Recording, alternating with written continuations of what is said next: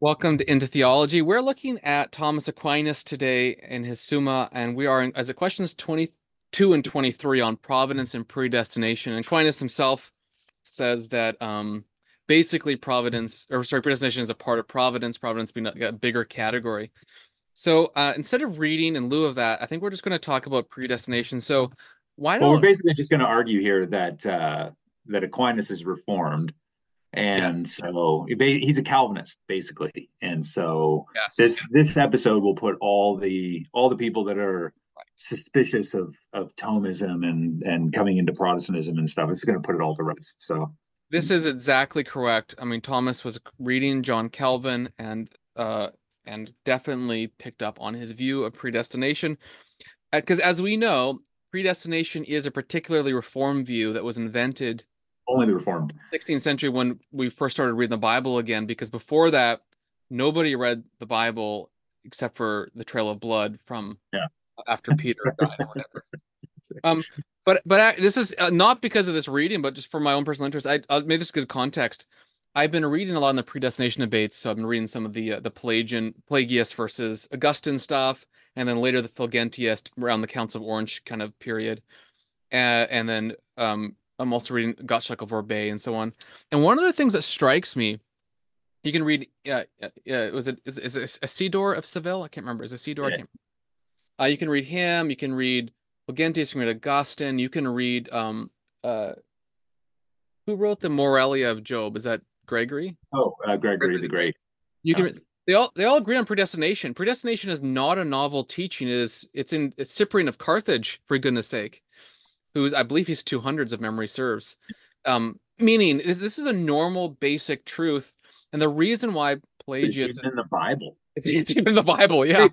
I actually think that that Thomas actually quotes the Bible on predestination, doesn't he? Oh yeah, look at that. Romans eight thirty. He quotes Romans eight thirty. He wants to know if men are predestined, so he quotes Romans eight thirty. I mean, like this is one of the weirdest sort of narratives I heard is essentially the Reformed get into predestination and uh, but, but you know the Catholics didn't, which is just completely wrong.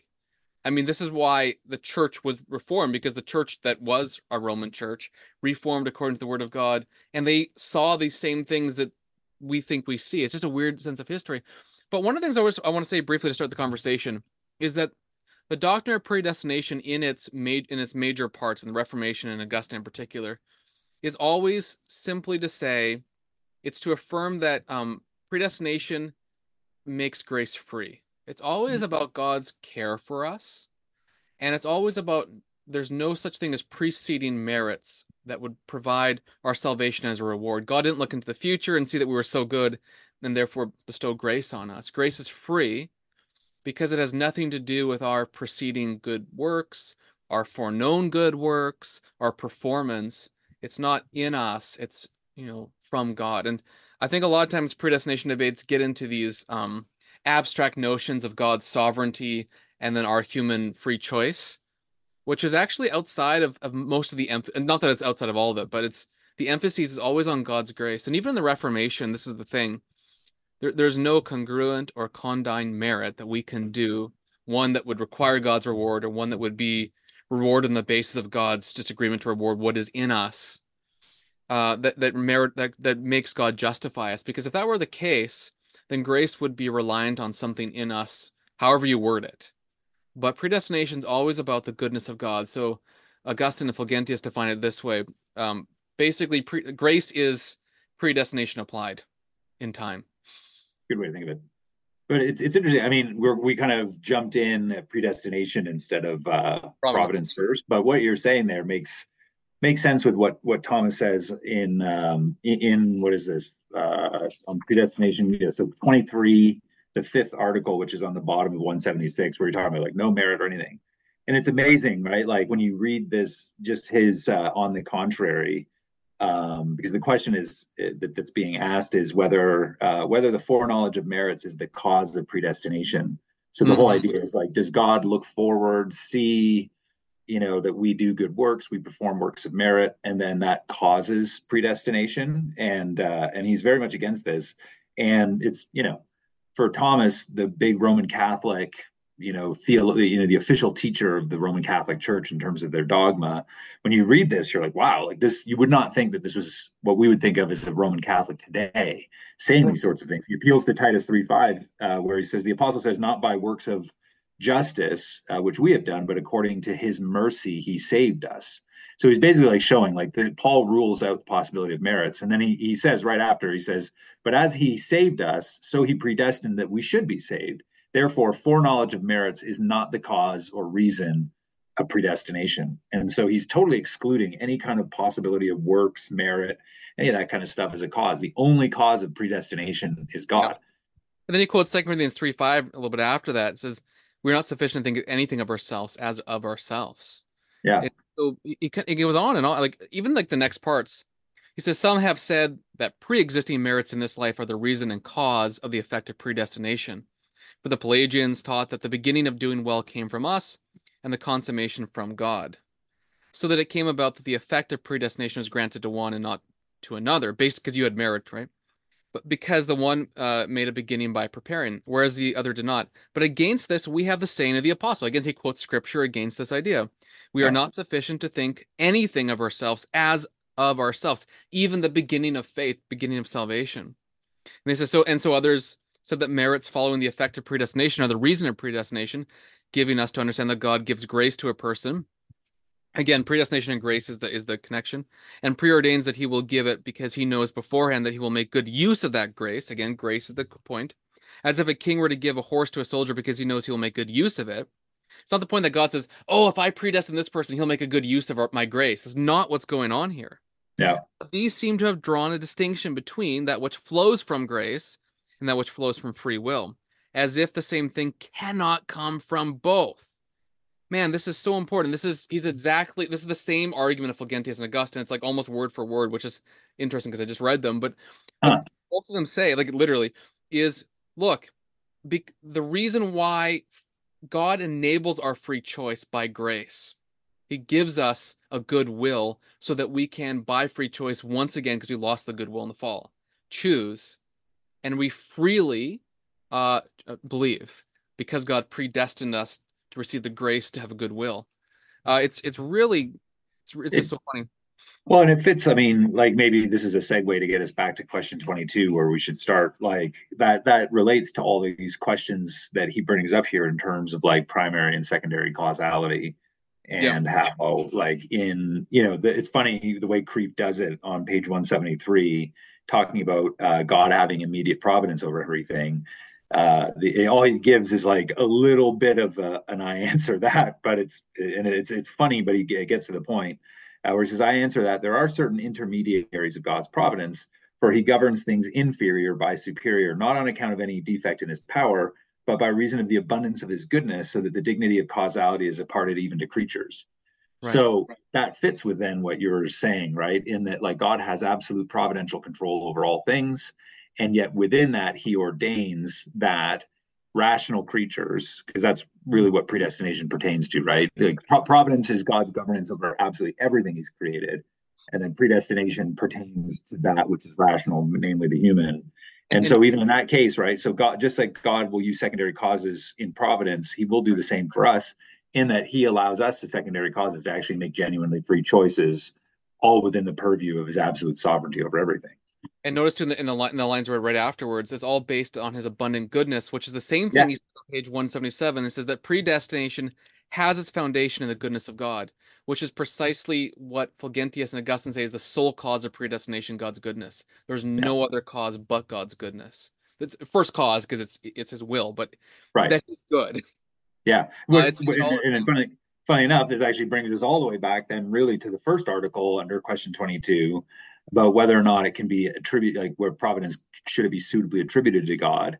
And then mm-hmm. again, note like the language of of goodness here in how, you know, God creates so pro, pro, he defines in this article right at the very end of this kind of uh, of that paragraph there, that opening one, um, where he says, I think it's in this one, yeah, providence is defined. He says, uh, it is necessary that the type of the order of things uh, towards their end should pre-exist in the divine mind and the type of things ordered towards an end is properly speaking providence right so what how does thomas uh, define providence as anything that is ordered towards this end and then divine goodness will come into play, right? Um, so he says it is it, to start at the beginning then of that.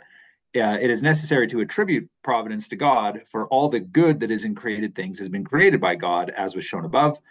Uh, in created things, good is found not only as regards their substance, but also as regards their order towards an end, uh, and especially their last end, which, as was said above, is the divine goodness.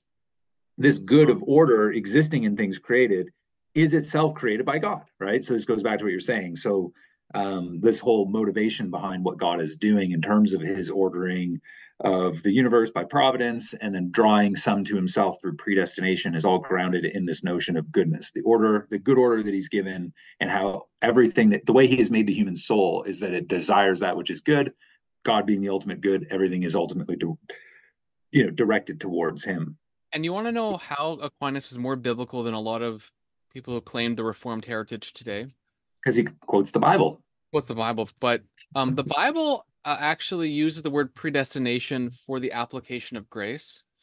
It doesn't actually talk, as far as I can remember, regularly or very much at all about predestination in terms of reprobation.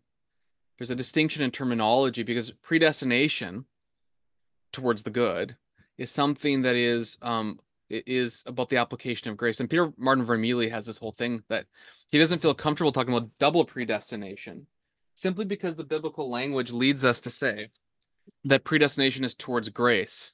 And so I think the language that Aquinas uses is he permits people yeah, to uh, permits them. And I believe yep. that's a language I can't remember exactly. I'm pretty sure Vermigli goes in that direction as well.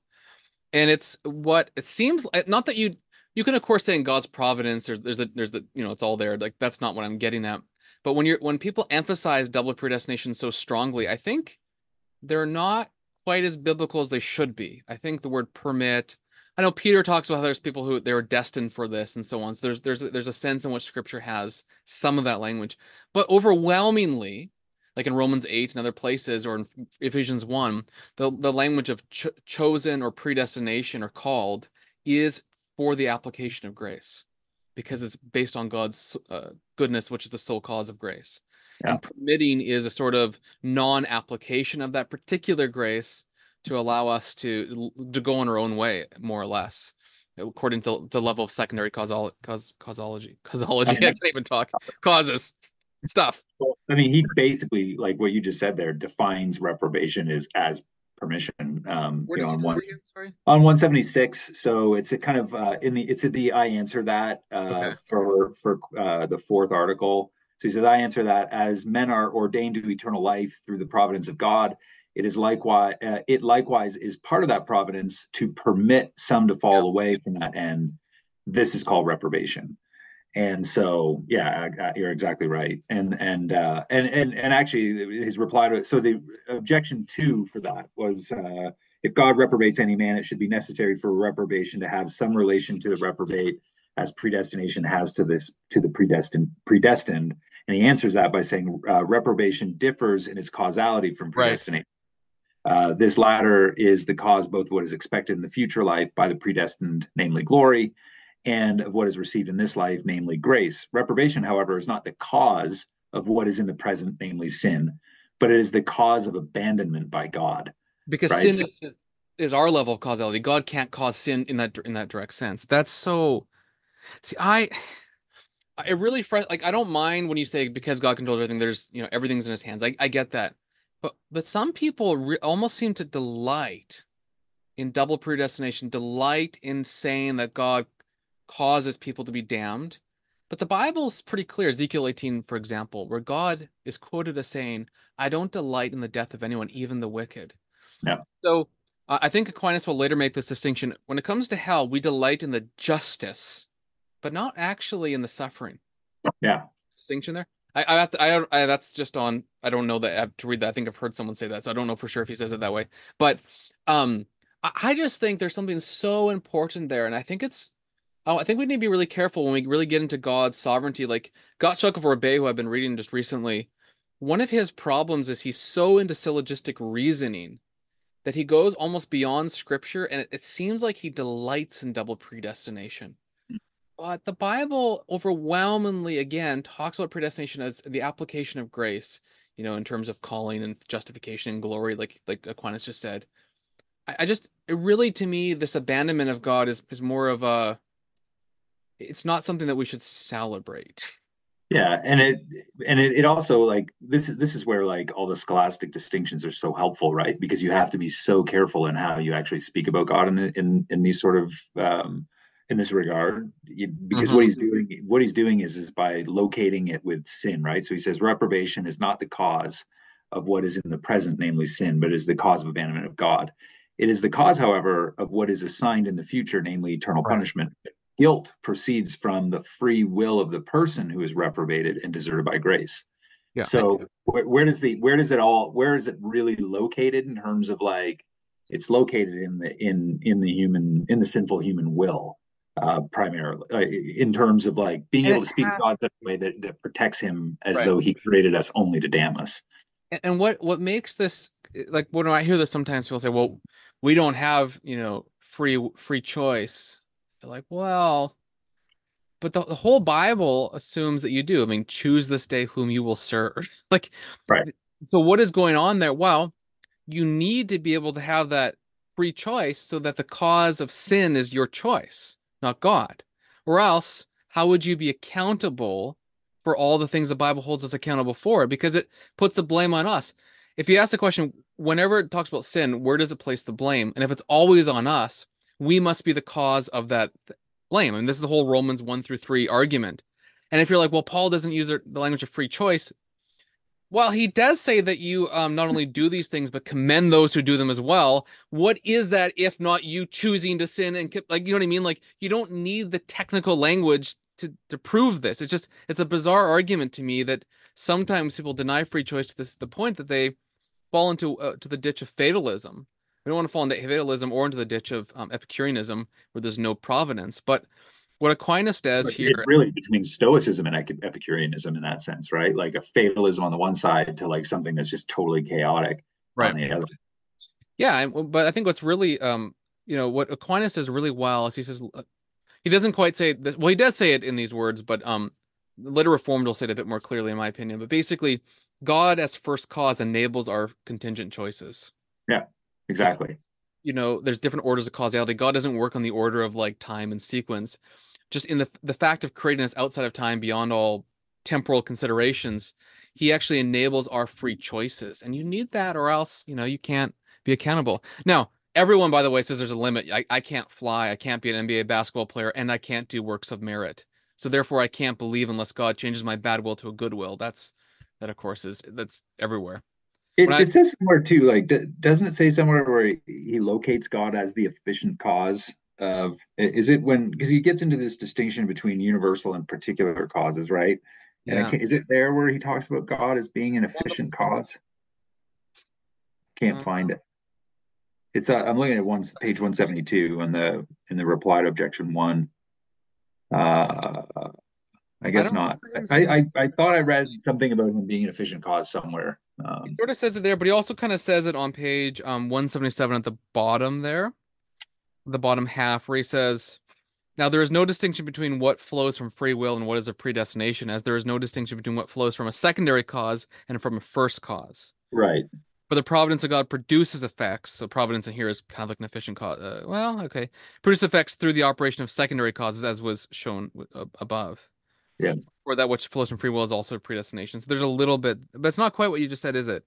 No, he, I, I, I swear I read something recently in him where he actually uses like it was either effective cause, efficient cause. I can't, I can't remember.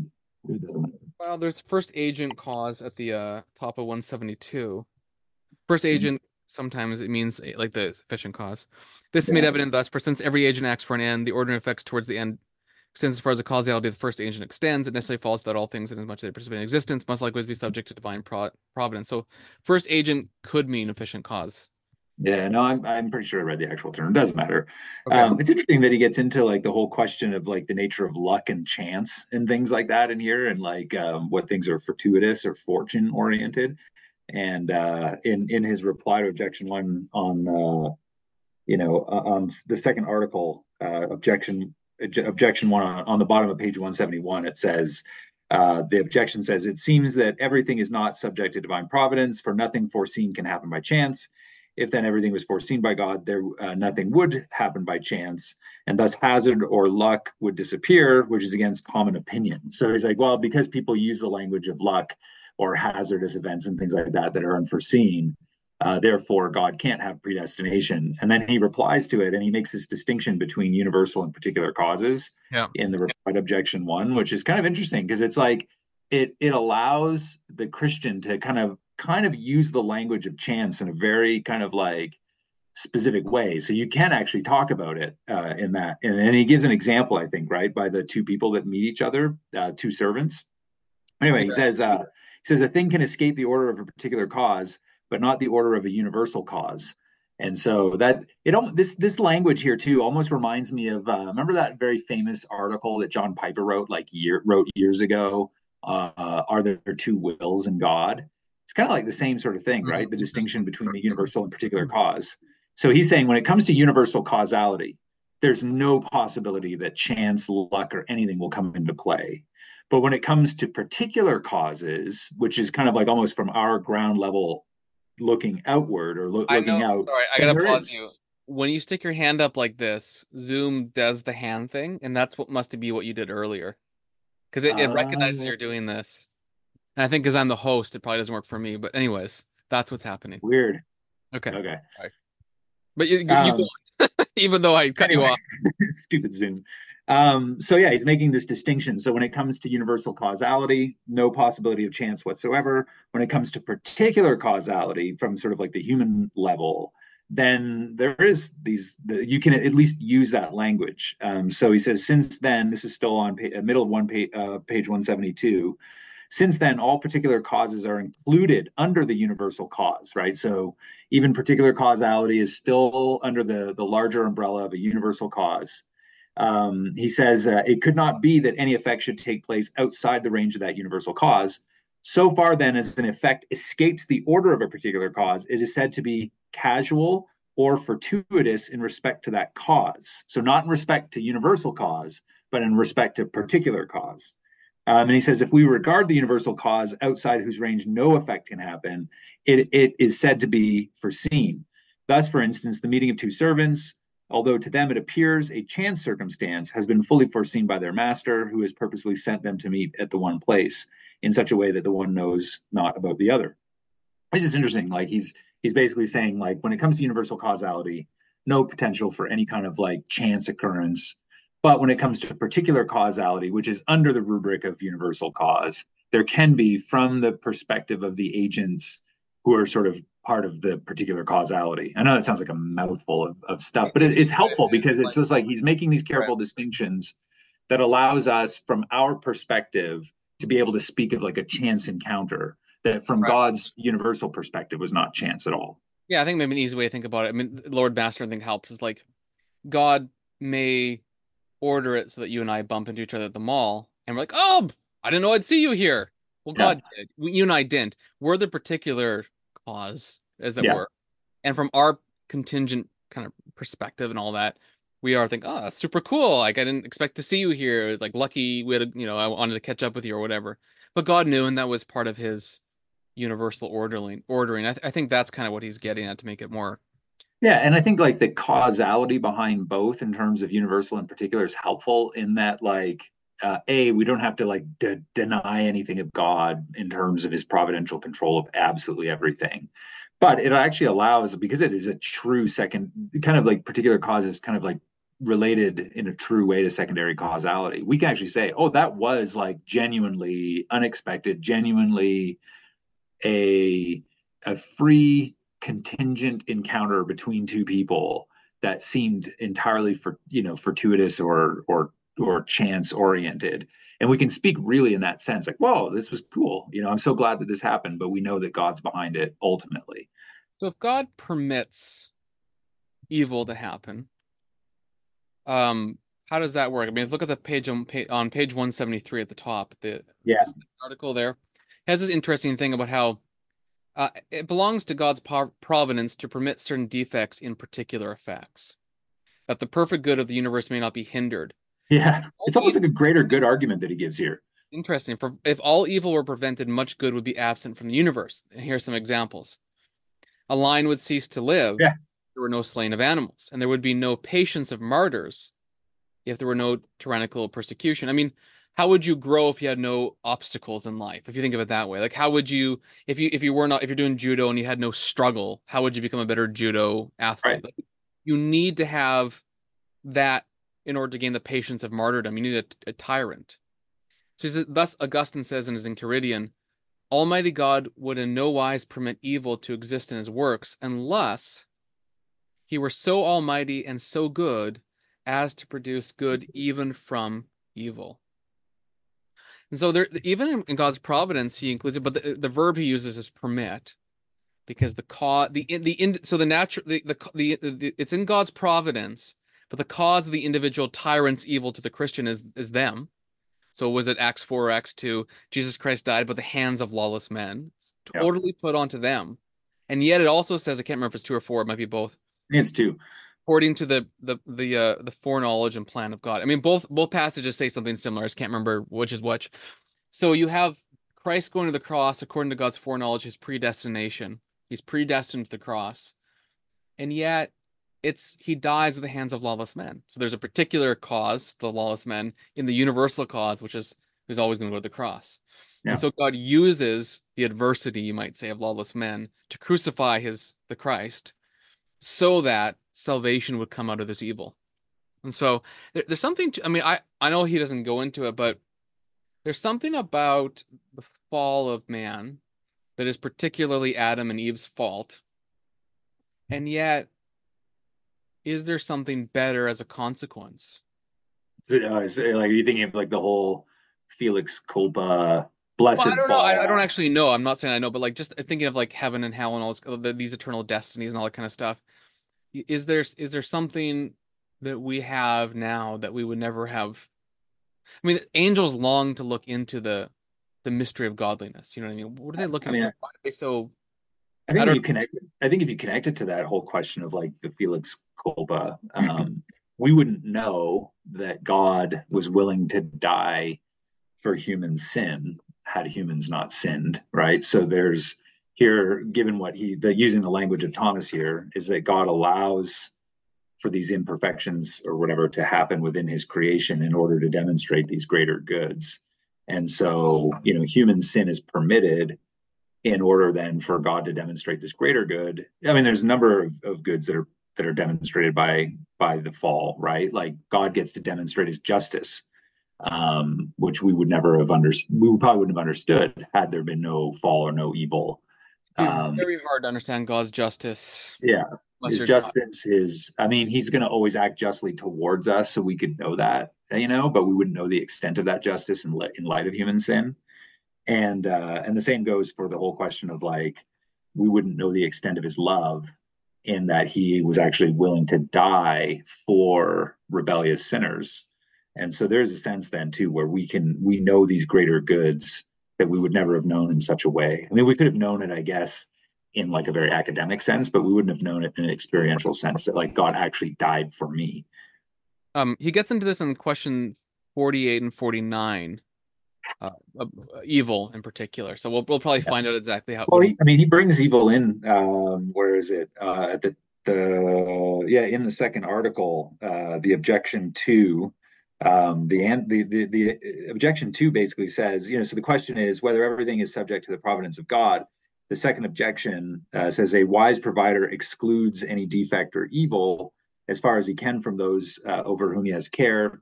Uh, but we see many evils existing. Either then God, and this is the classic articulation of the problem of evil, uh, either then God cannot hinder these and thus is not omnipotent or all powerful, or else he does not have care for everything. So maybe he's not all loving if evil exists, right? So there's your classic evil problem of evil argument. And then that's where uh, uh, Thomas, in the reply to objection two, will use this distinction between, you know, universal versus particular providence. And he says in reply to objection two, he says it is otherwise with one who has care of a particular thing and one whose providence is universal, because a particular provider excludes all defects from what is subject to his care as far as he can, whereas one who provides universally allows some little defect to remain, lest the good of the whole should be hindered. Um. So it, it's interesting. Like what we were all just saying there is his way of answering the problem of evil, which is not the typical way that you would, you know, you hear, you know, Alvin Plantinga or somebody say, well, that's not exactly how we want to formulate the problem of evil from a Christian perspective. Anyway, um, Thomas is almost like takes it for granted and then says, "Hey, but this is just how it goes." um, with the different. Um, I, before we finish, I do want to look at page one seventy four because it sort of I mentioned earlier how like you can have both free choice and God's predestination. It's the same same act. Like how does that work? He actually yeah. kind of explains how with his um on the contrary on page 174, which is question 22, the fourth article. He quotes uh, Dionysius, who says, "To corrupt nature is not the work of providence." But then he says, Aquinas says, "But it is in the nature of some things to be contingent." So, divine providence does not therefore impose any necessity upon things so as to destroy their contingency. I answer that divine providence imposes necessity upon some things, not upon all, as some formerly believed. For to providence it belongs to order things towards an end, so towards goodness. Now, after the divine goodness, which is an intrinsic end to all things, so again, divine extrinsic. Good, extrinsic. Sorry, extrinsic. The principal good in things themselves is the perfection of the universe, which would not be were not all grades of being found in things whence it pertains to divine providence to produce every grade of being. And thus it has prepared for some things necessary causes, so that they happen of necessity, for others contingent causes, that they may happen by contingency, according to the nature of their proximate causes. Reply to objection one is interesting too. The effect of divine providence is not only that things should happen somehow, but that they should happen either by necessity or by contingency. Therefore, whatever hap- therefore whatsoever divine providence ordains to happen infallibly and of necessity happens infallibly and of necessity. And that happens and that I guess that which happens from contingency, which the plan that which the plan divine providence conceives to happen from contingency. So God's providence is over both necessary things and contingent things, free things and necessary things, we might say. And, and that, those those contingent things act freely accord, in proportion to their nature. In proportion to their nature. So a rock you know but like for yeah, us we're rational creatures. We have free choice. So there's a sense in which god's providence plans for enables frees up through, through the application of grace holy spirit in our hearts our free our free reception of of the gospel. Yeah. And that's like uh, you know william i think it's william perkins he either says it it's this or that's his view described calls it synchronic contingency. But there's this idea yeah. god's will and our will uh, are on different orders of being. So there's one is the god's order way outside of ours and ours is on the order of created being. We're both doing the same act at once. God is we are freely choosing to believe and god is enabling that belief at the same time in different ways yeah. And it's it's different and there's no contradiction. Aquinas says the same thing actually or similar thing. There's no contradiction because one's the order of first level causality which is beyond space and time and one is the level of second order causality which is ours which is in space and time. And so there's no ability i can't con- contradict god's will. There's not even a capacity in my nature to do so. Like i cannot impede the will of god. The calling and gifts of god are irrevocable there is no, there's nothing I can. Paul, that's Paul's language. There's right. nothing I can do. Well, uh, Thomas quotes it, didn't he? Um, uh, really? Because that'd be yeah. interesting. That's a key verse in Augustine's argument too, which is just so funny that I'm because I'm reading them together. Yeah. Um, uh, even if he doesn't quote him, I'm sure it's it's probably in the longer answer if it's not. It, but it's just so no, important. It's, uh, it's here. It's on the bottom of 178. Uh, oh. Whether predestination. Oh, this is interesting. It can be furthered by the prayers of the saints. Remember, he makes that he makes the right. same distinction, right? He says when it comes to like you know absolute divine preordination, nothing can affect it. Like no. prayers, works, nothing. Then he says though, when it comes to the effect of it, of course, prayer and anything else can can be a part of it, right? Yeah. And then, but but right before that, he quotes uh, Romans 11. I thought it was a Romans 11 26, but it's 11 29. Yeah, 29. Um, he says the gifts and the calling of God are it's interesting without repentance is uh is the translation there right it's yeah. not like it's not going to be taken back so yeah I just think it's it's just so important and then he goes into the levels of causality actually right there yeah so it's just really important to realize that because a lot of times we think of like God's predestination as okay well God ordered like it's like dominoes falling it's, I mean it's not that's not at all I mean technically there's secondary causes but God is outside of space and time he's he's divine order beyond all being. So for him to affect the created order is incomprehensible literally to us. Yeah. And so there's no way for me to impede as well. There's, there's nothing I can do that's even conceivably possible. No star, no universe, no solar system, no mm-hmm. cosmic power, no Superman. There's there's no ability if you have if you're made up of stuff, material or immaterial stuff. Like it's just so. In that sense, for God then to awaken my heart by grace in this in this kind of ma- like almost magical way, a miraculous way, more accurately, um, it's it's an amazing thing. But it can't impede my. It doesn't actually. Um, it's not like it's two wills conflicting in me. It's just enabling me, opening me, opening me up to see what is what is true and good and real towards my good. Because providence is ordered to one end, and that end is really the same as its beginning, namely divine goodness. That's the sole foundation, as everyone says, of predestination. And Aquinas here is exactly uh, arguing for what Augustine said, but also what the reformers will say. Well, this was going to bring me to my next point because it is funny on uh, on 177 in footnote 171. Peter Kreeft makes an interesting comment. It kind of brings us back to the beginning of our discussion, uh, where he says Saint Thomas is as strong as Calvin on the absolute sovereignty of God. Yep.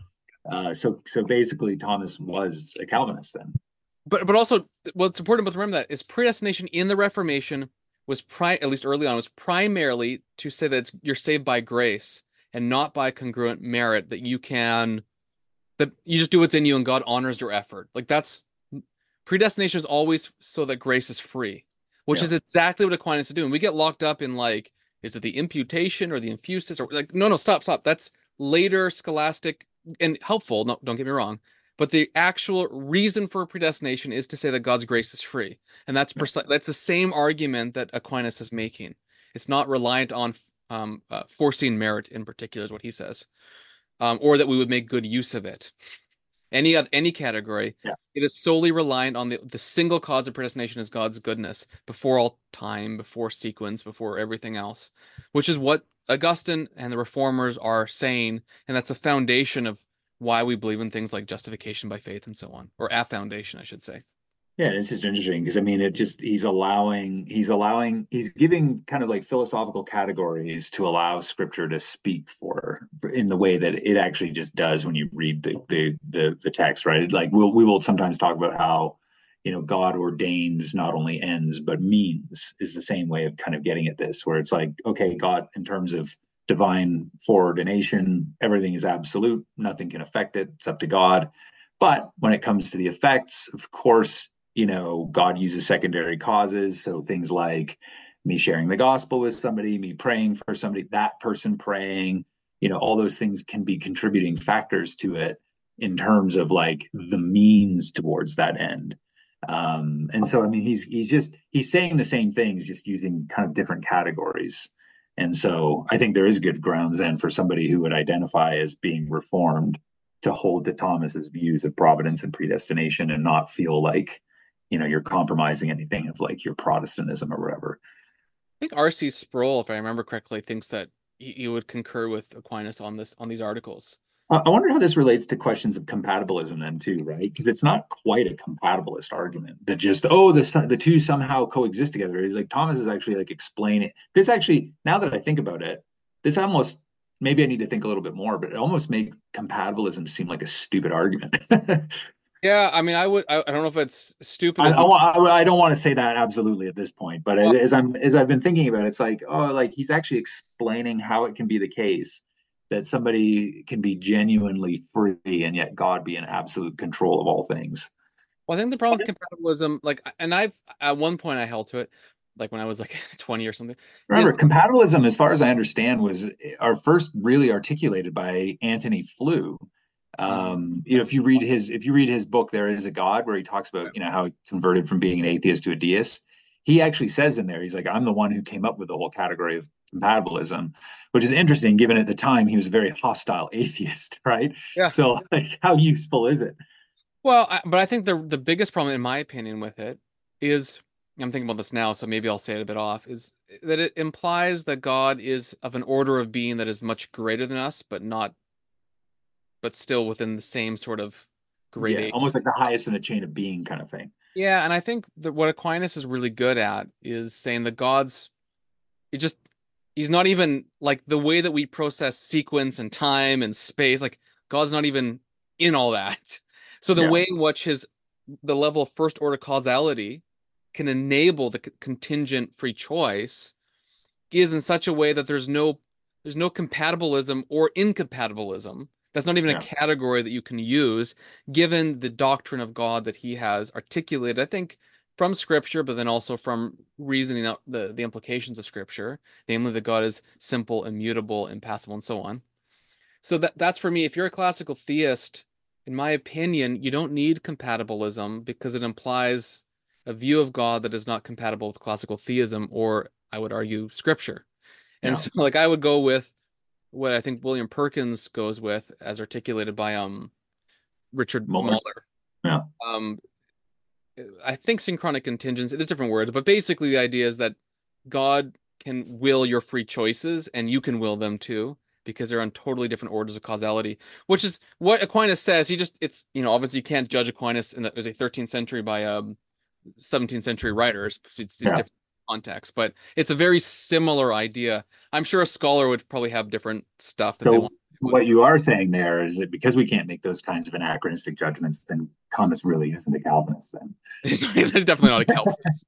but but I do think Calvin's doctrine of predestination's Augustinian, and, and so is actually a, yeah. That's probably the better way to put it, right? They're just both Augustinians. yeah, they're Augustinian, and and but it's not even a, like we say Augustine, but it's it's also like a wide predestination. New, like I I think that's a weird um, and I think Calvinists need to be careful to say that because you almost make it sound like no one ever it's always been there. Yeah. It's always enabled the, the point was always about the basically it's the application of grace and time. It's like if you believe in grace you, you've already believed in predestination to some degree whether you nuance it here to preserve this or that. I mean even the even the original you know jacob arminius was much closer sure. to you know like yeah, Arminius was a better theologian than many Reformed theologians are today. Yeah, yeah it's like at least so, he had a better view of God. I, I now I know this is my college experience and, and just some limited conversations with some Christians in recent years, but we've almost some of us become fatalist, which is one of the original heresies that even Irenaeus is fighting against. We cannot be fatalists because the, the whole Bible does say like choose this day whom you will serve. You know, the uh, fact that God gives commands means that He assumes that we can do them. yeah, you ha- you can't just discount the whole tenure of Scripture that hold us accountable for our actions so there has to be something like free choice. But then you can't discount all the Bible verses that talk about God's um, foreknowledge, predestination, calling, power, uh, control. The word sovereignty is not really in the Bible unless you mean dominion or kingship, but those ideas.